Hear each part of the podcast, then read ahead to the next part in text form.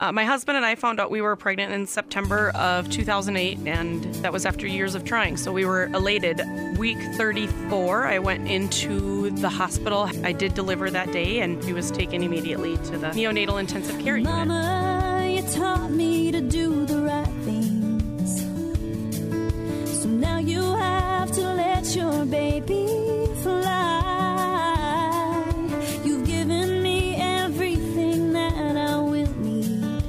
The nurses and doctors that were in the neonatal were phenomenal. They were so encouraging and they explained everything. We were first time parents. We had no clue what we were in for. We didn't know what to expect. We didn't know, you know, development issues and, and just things that come along the way that we had no clue. We expected to have a full term baby that we would just take home. They were wonderful, wonderful people to work with.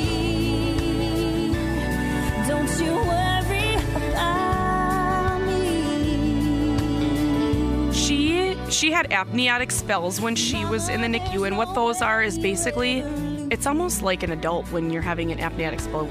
You stop breathing. When a, a baby that's four pounds is doing it, a whole lot of alarms start going off, and she did that. That would happen maybe between 30 to 40 times a day while she was in the neonatal. She had a couple of them after we brought her home, and the couple she had at home were incredibly scary.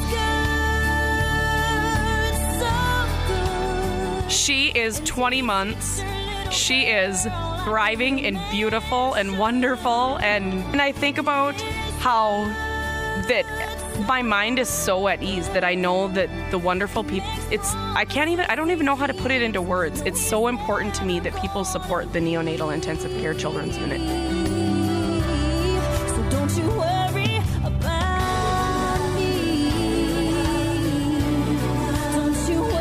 I remember there was so many babies there and so many it's just you want to just snatch them all up and rock them in your arms and I mean without those services a lot of those babies probably wouldn't make it. A lot of those children wouldn't get the care that they need. And I mean that's just unimaginable to me as a parent. They've got the best of the best. It's the best hospital there is.